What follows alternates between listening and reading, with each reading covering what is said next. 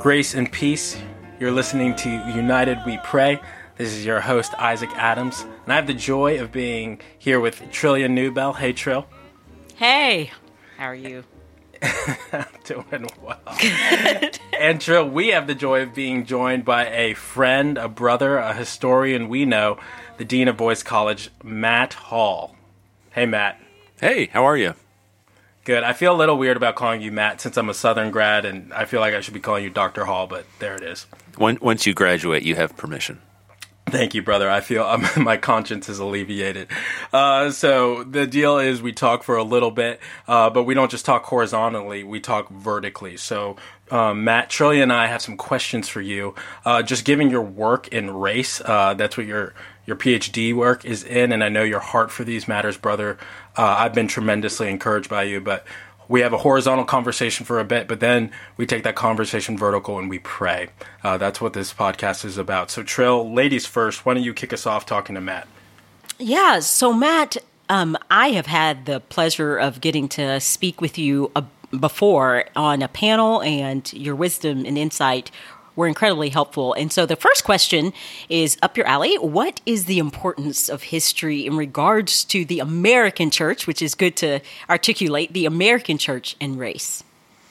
That's a great question, Trillia. And I just have to say, every time you and I have shared a platform or anything like that, um, I always feel like the the Eeyore on the platform, and so oh. uh, I appreciate it. Is, you.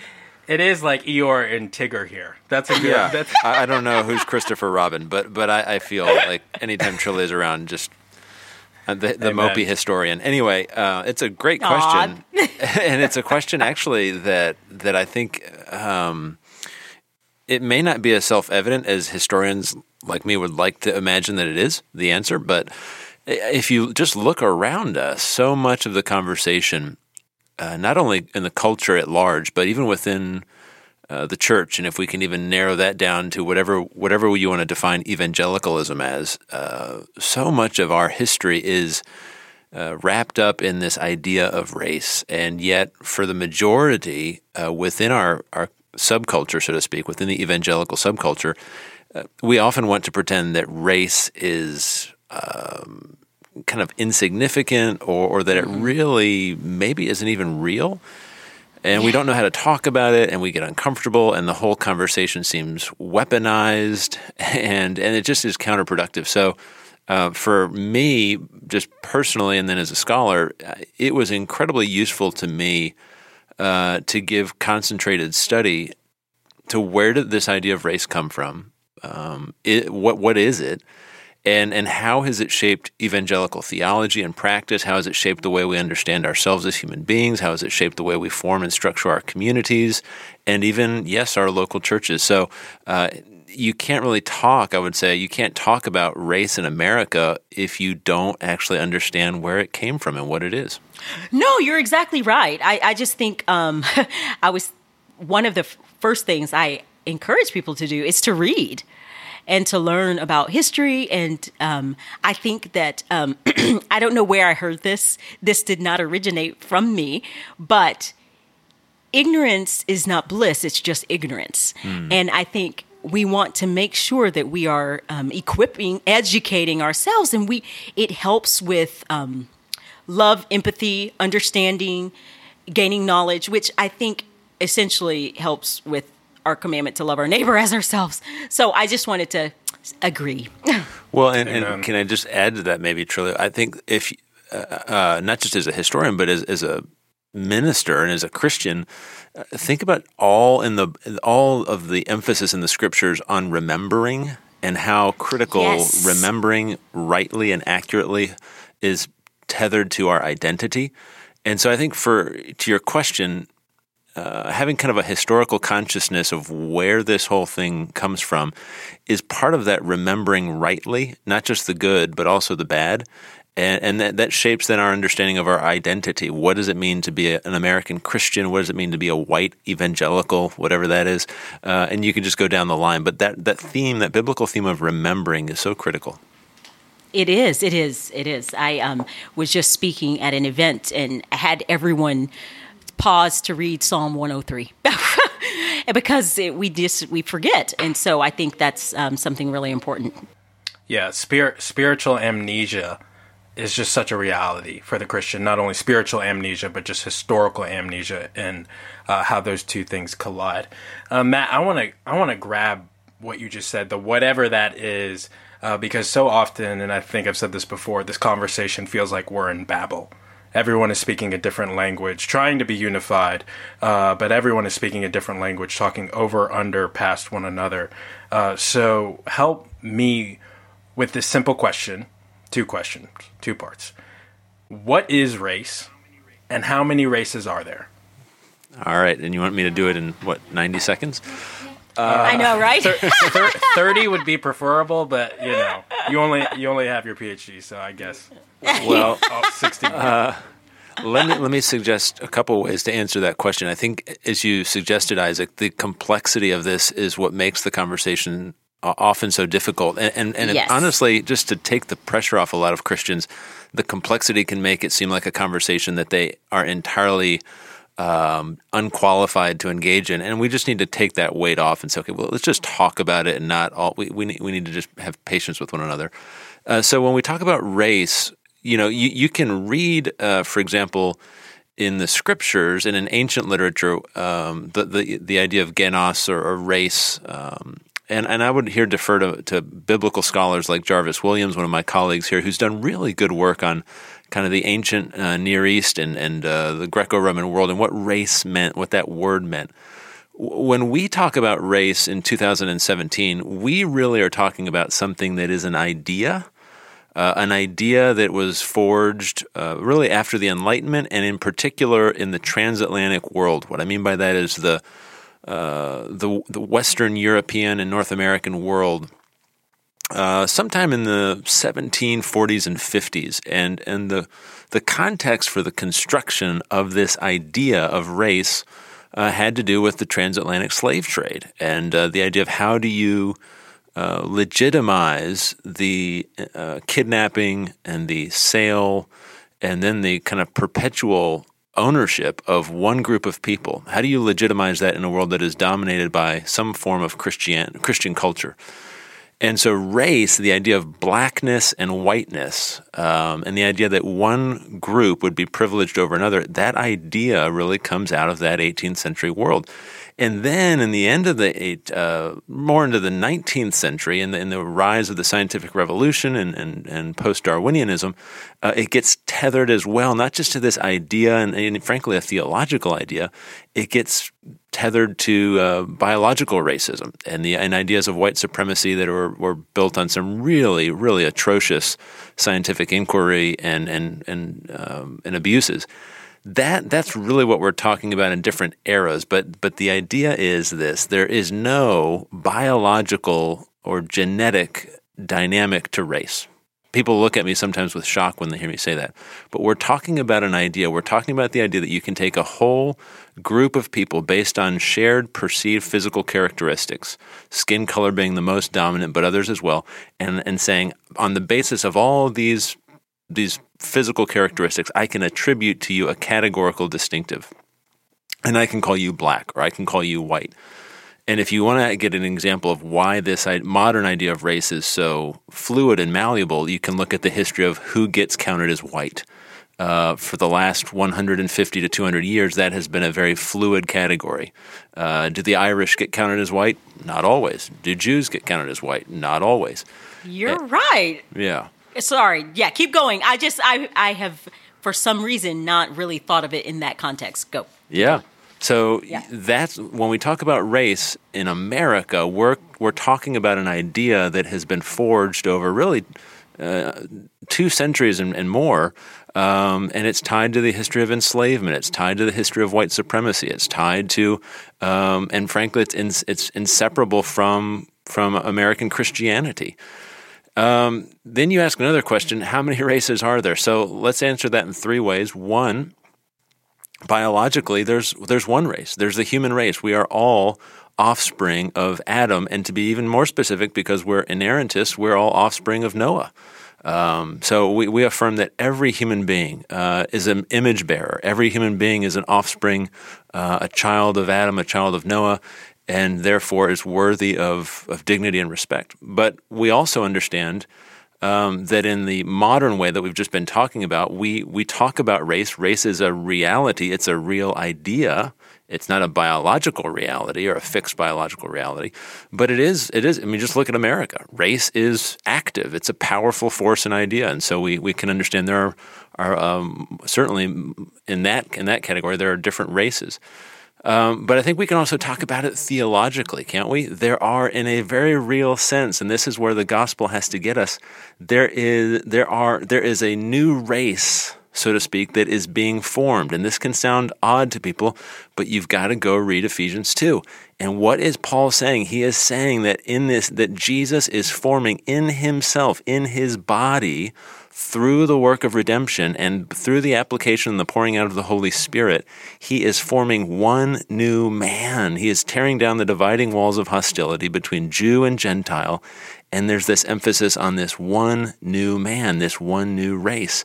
It's not biological, it's not ethnic, it's not um, it's not structured according to the values and principles of the world. It is it is a new creation that is formed through the power of the gospel uh, by virtue of Christ's saving work.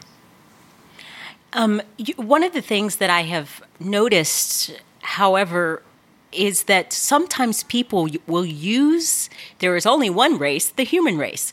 They'll use that as a way to um, not dialogue about ethnicity and diversity and because there's there's only one of us and so why why are we having this conversation um, i know i i don't want to get way off topic but it is something that i it, i just when no, you said that i right. thought absolutely and then i thought I've ha- I've had people say that to me as a way as their defense for not engaging in the topic. No, Have you're you ever right. heard that? Oh, all the time, Trillia. And I think it's it's it's it's a it's a really unhelpful way to shut the conversation down because um, if you look at the history of biological racism again in the 19th century and well, frankly, into the 20th century, uh, that was a common argument was to try to suggest this kind of well you don't have you know white white folks uh, come from this line of descent in humanity and, and and and others are other they don't have the same biological uh, attributes and so they're therefore not worthy of the same respect and dignity so we need to theologically hold the line on what the bible says is that we are all brothers and sisters in adam um, but I think you're right. If if we stop there, what what can't happen is that the conversation stops there, and we turn a blind eye to the incredibly powerful force that the idea of race is in America. And and my fear is, I kind of think what you're intimating, Trillia, is far too many in our churches just don't want to look at reality and acknowledge this idea of race is incredibly, incredibly powerful. Yes.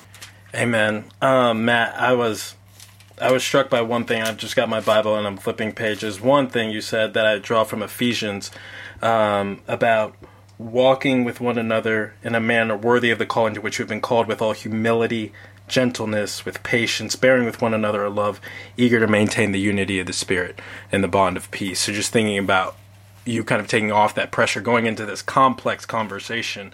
Um, I do have one. I have one more question for. Well, two more questions, but um, because I, I, I, appreciate that you're bringing out the complexity of the idea that uh, biologically speaking there's one race and we see that confirmed in acts 17 26 i think paul's preaching and it's just a passing statement we're all descendants of adam uh, we, we all come from one man uh, and then spiritually you brought out ephesians 2 i think of first peter 2 where he usually where he uses that phrase uh, a new race uh, that God is bringing about.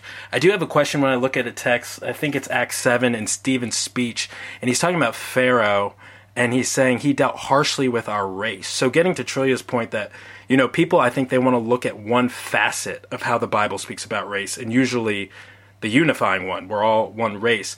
But there does seem to be this idea, you tell me if I'm wrong, that there is this idea of peopleness. Like we are Pharaoh dealt harshly with our people, and he says the word race. Thoughts? That might just be a translation issue. Well, it, it is often a translation. And, and here again, I'm going to defer to Jarvis Williams. You need to go read his magnificent chapter in uh, a book he edited with Kevin Jones. But the distinction even between ethnos and genos and what it means in the ancient world, and he looks at all the literature. Um, And, and and and just be fair, this is our our challenge too when we read Ephesians two, and we immediately want to make it all about um, blackness and whiteness, which Paul is not writing with that in mind. He's writing with this this other problem there in Ephesus. But but that the point is that all of these ideas have implications and applications uh, for the American experience of race. Yeah. Yeah. Yeah. Thank you for that. All right, brother. What do you? what extreme positions do you see brothers and sisters taking when it comes to the American church and race? And how do you think those positions threaten the unity of the church? I see a couple of trends, and it feels like we are living in a. If there was ever a demilitarized zone in the whole conversation about race and Christianity, it feels like it has just disappeared.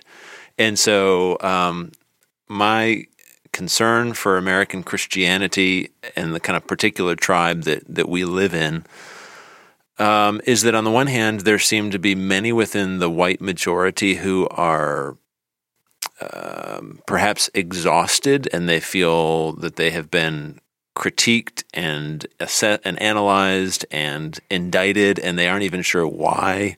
And there's a lot of resentment. And i think we saw that in our national politics in the last year. And those dynamics certainly creeped into our churches. And so, I when I hear um, predominantly white evangelicals who just say, "I'm done. I don't want to hear any more about this. And get over it." You know, ra- you know, uh, we're not living in the 1960s anymore. Whatever. I mean, you, you have heard all those stories. Uh, that that to me is an extreme position. That that's one that says. I, I, I would call on a brother and sister like that, that's a that's an unwillingness to follow the path of discipleship that Jesus calls us to follow.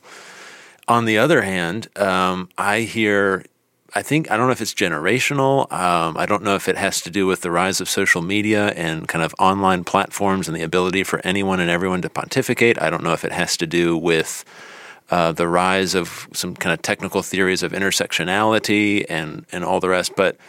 Um, I hear from what I think are some well meaning um, young Christians um, who, if I don't know them personally, it's really easy to hear the conversation kind of go nuclear, and it sounds an awful lot like um, my blackness and, you, and and my whiteness or whatever. That is the dominant identifier, which which uh, frames and shapes every other part about me and my experience. And if you can't enter into my blackness, then we can't have a conversation as brother and sister.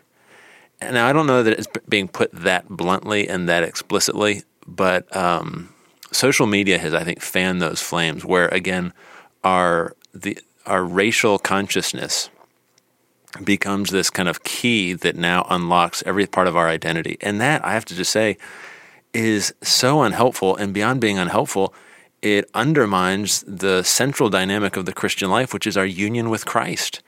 Um, and so, yeah, I, I need to be honest about the fact I am white. Like, I'm really white. And I'm saying that whiteness is an idea, but I have all kinds of privilege because of that. Uh, I'm a white male of all things. So, absolutely, that's a reality that I need to be conscious of. But I have more in common with a brother or sister of color, a black or brown brother or sister of color, of color who's a believer, uh, than I do with another white male who is outside of faith in Christ. So, I, am concerned for this generation of, of Christians that um, I think has really been taken captive by an unhelpful and unbiblical way of thinking about identity. So, Matt, what what lessons then do we learn from history or even historical figures? What lessons can we learn from them about those extreme positions that you laid out? Yeah, this is where I would say to well-meaning, and I and I really want to say that this, Isaac, uh, and um, that second category of brothers and sisters that I alluded to. I think there is there is a, a well-meaning zeal for justice. There is a desire to see in our communities, in our churches, a picture of what heaven's going to look like. There's a desire to see an end to injustice, and then a desire to see, just frankly, the truth be told. Yeah. And that and, and real hurt real pain, real pain, scars that run deep. And um, so I don't want to delegitimize that. I just want to say history, I think, can provide me and, and this generation with some really wonderful models of how do you walk through pain and suffering and yet not lose hope, um, not drive away your brothers and sisters in Christ, and, and frankly, sometimes even your your allies who may not even be Christians. But I would, you know, there are voices that I look to, like John Perkins, and I just think, you know, until you've been in, in, incarcerated in a Brandon, Mississippi jail and had your skull cracked in, um, I'm sorry, you're not suffering on social media like Dr. Perkins did. uh, and yet, if you look at Dr. Perkins' life of ministry, uh, now into his well into his 80s, the brother has never lost hope. He's never lost his joy. He demonstrates an incredible kindness, even toward those who disagree with him. You can hear, both of you, I think, have been in settings where you've heard Dr. Perkins, and um, someone will say something that you know, okay, I know he probably doesn't agree with that. And, and you're waiting for like the lightning bolts to come down. And he's so patient, so gentle, but he gently leads people along and he just has credibility.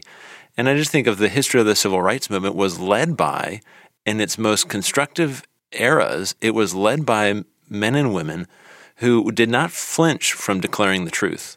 Um, but whether it was Dr. King or Fannie Lou Hamer or Shuttlesworth or Abernathy or Andrew Young, I mean, just the true leaders of the movement demonstrated an incredible patience and an ability to keep their eyes on the prize, so to speak, and uh, and to demonstrate Christian charity and, and, and uh, civility. I think if this generation can follow that example, clinging fast to the gospel of grace and Christ, um, there's there's every reason to be hopeful. Um, I was just thinking that there.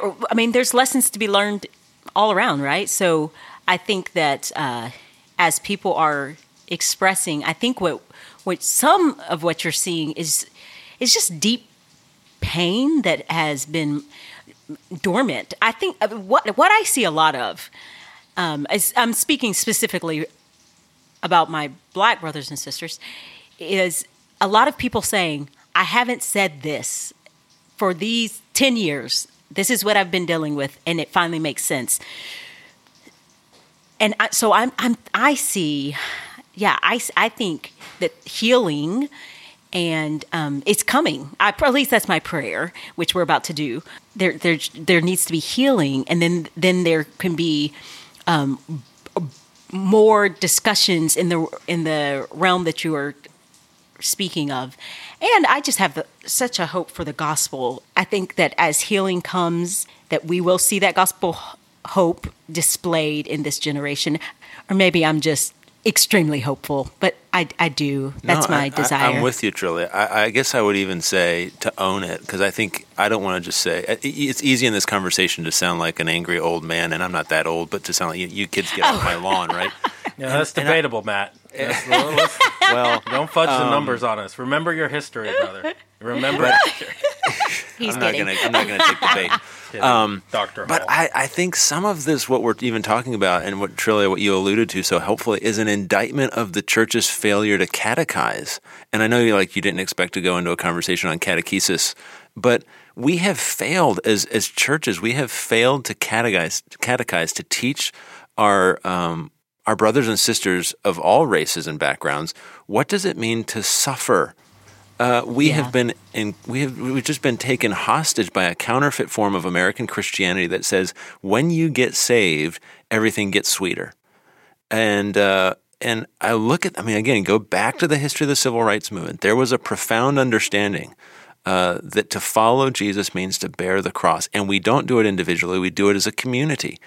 And uh, I think bearing the cross together that's going to require some some teaching, some discipleship, some catechesis, and uh, that's going to look different in 2017 in a kind of post secular America than it did in in say 1960.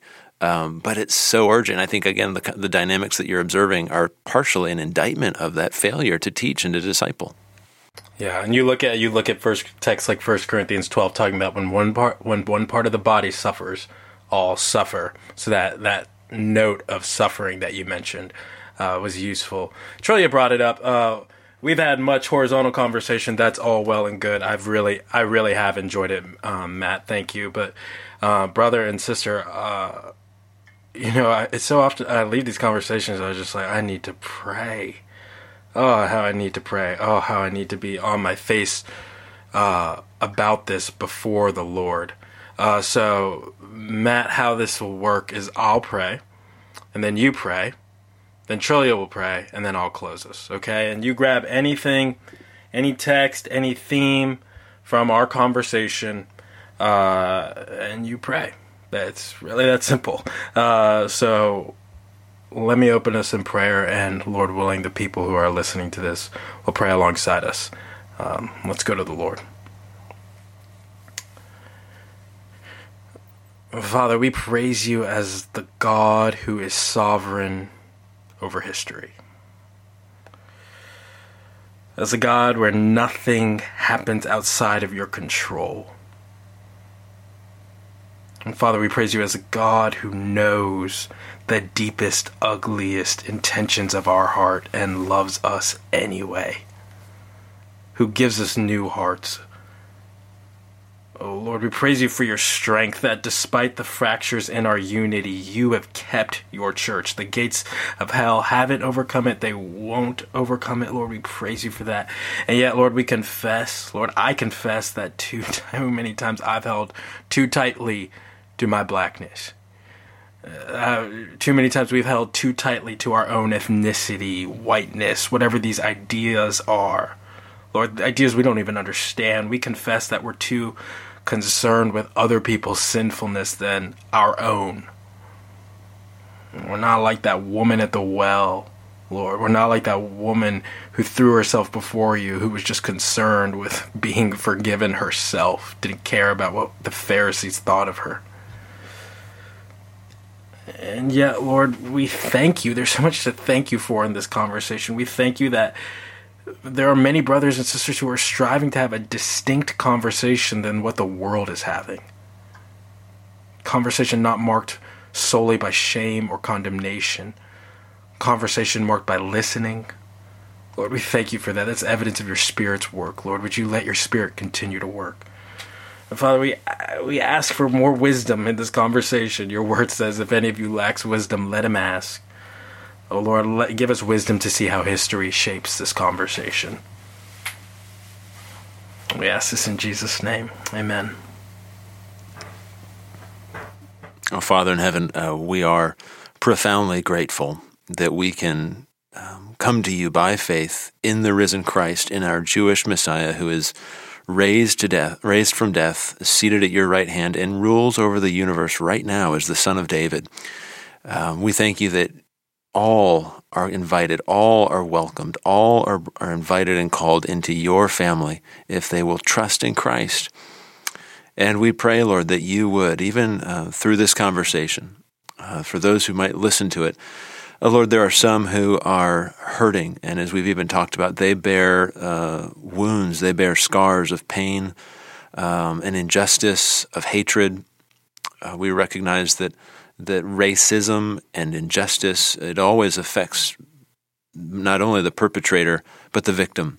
And so we pray for those who have been victimized by hatred and racism, Lord. Would you provide the healing that only you can give, the assurance of of uh, of an identity in Christ that is secure, uh, of the knowledge that you love all your children, um, and we pray, Lord, for those who perhaps are even under conviction, that they have themselves been guilty and susceptible to uh, the principalities and powers of this world that traffic in uh, racial supremacy and, and, and white supremacy.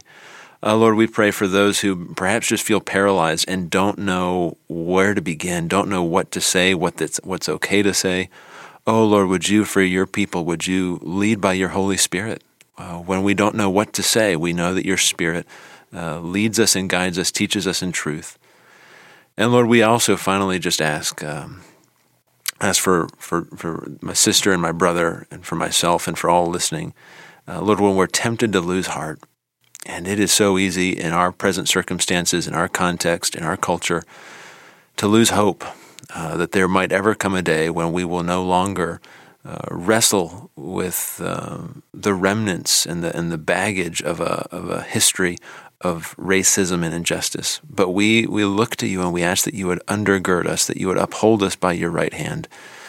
We trust that you are able to keep us from stumbling and to present us to yourself blameless before the presence of your glory. You are able, Lord, and so we look to you in faith. In Jesus' name. He was despised and rejected by men, a man of sorrows and acquainted with grief. And as one from whom men hid their faces, he was despised, and we esteemed him not. Surely he has borne our griefs and carried our sorrows. Yet we esteemed him stricken, smitten by God, and afflicted. But he was pierced for our transgressions, he was crushed for our iniquities. Upon him with, was the chastisement that brought us peace, and with his wounds we are healed. Jesus, I want to thank you. Thank you for bearing our sorrows, bearing the wrath that we deserve. Jesus, thank you that you are interceding right now for your own. That right now we can we can stand here, we can pray, we can weep, we can rejoice because of you. So Jesus, thank you. Thank you that you are um, pleading with the Father on our behalf, God, that you know these sorrows that so many people are dealing with. You know their their cries, you know their hearts because you relate, because you've been there. And you tell us that we can draw near to your throne of grace and receive mercy and help in our time of need. This is our time of need, Jesus, and we ask you for abundant grace and um, just grace with this conversation and healing. Jesus, thank you for who you are, and it's in your name we pray. Oh, Lord, as our sister prayed, we do thank you for who you are. We thank you for who you are, who you are making your people to be. Father, we pray that your church and the churches that make up your church, Lord, we pray that we would be family that we really would be what we are in you, that we would not, that our churches would not be little courtrooms where everyone's trying to justify themselves before someone, trying to prove themselves, Lord. Let us all remember we've been justified in you. Let our churches be families let us rejoice with those who rejoice, weep with those who weep. Remember that when one part of the body suffers, all suffer, Lord. Let us feel the pain of our brothers and sisters. Help us to be merciful as you are merciful, truthful as you are truthful, Lord. Let us not think the past is some relic that does not affect us, Lord. We're not outside of time like you. We're limited. You're unlimited. We're weak. You're strong. And so we're praying to you, Lord. We really are praying and begging for you to help us in these things. We beg you in the name of Jesus. Amen. Amen. Matt, I want to thank you, brother, for joining us. If people want to follow your ministry, where can they do that? You, you can just tell us quickly. Yep. They can go to uh, Boyce College, B O Y C E, college.com, uh, or they can follow me on Twitter at Matthew J. Hall. Perfect. Thank you so much for joining us on United We Pray. I'm your host, Isaac Adams, hosting with my sister Trillia Newbell. Trill, always a joy to have you. Uh, you can follow United We Pray, uh, Pray Pod on Twitter. You can visit our website at praypod.com. You can find us on iTunes. One way to help us is you can leave a review. Every little bit helps. Or you can contact us on our website also and let us know some topics we might consider praying for. Thank you so much for joining us and praying with us on this episode. We pray it encourages you.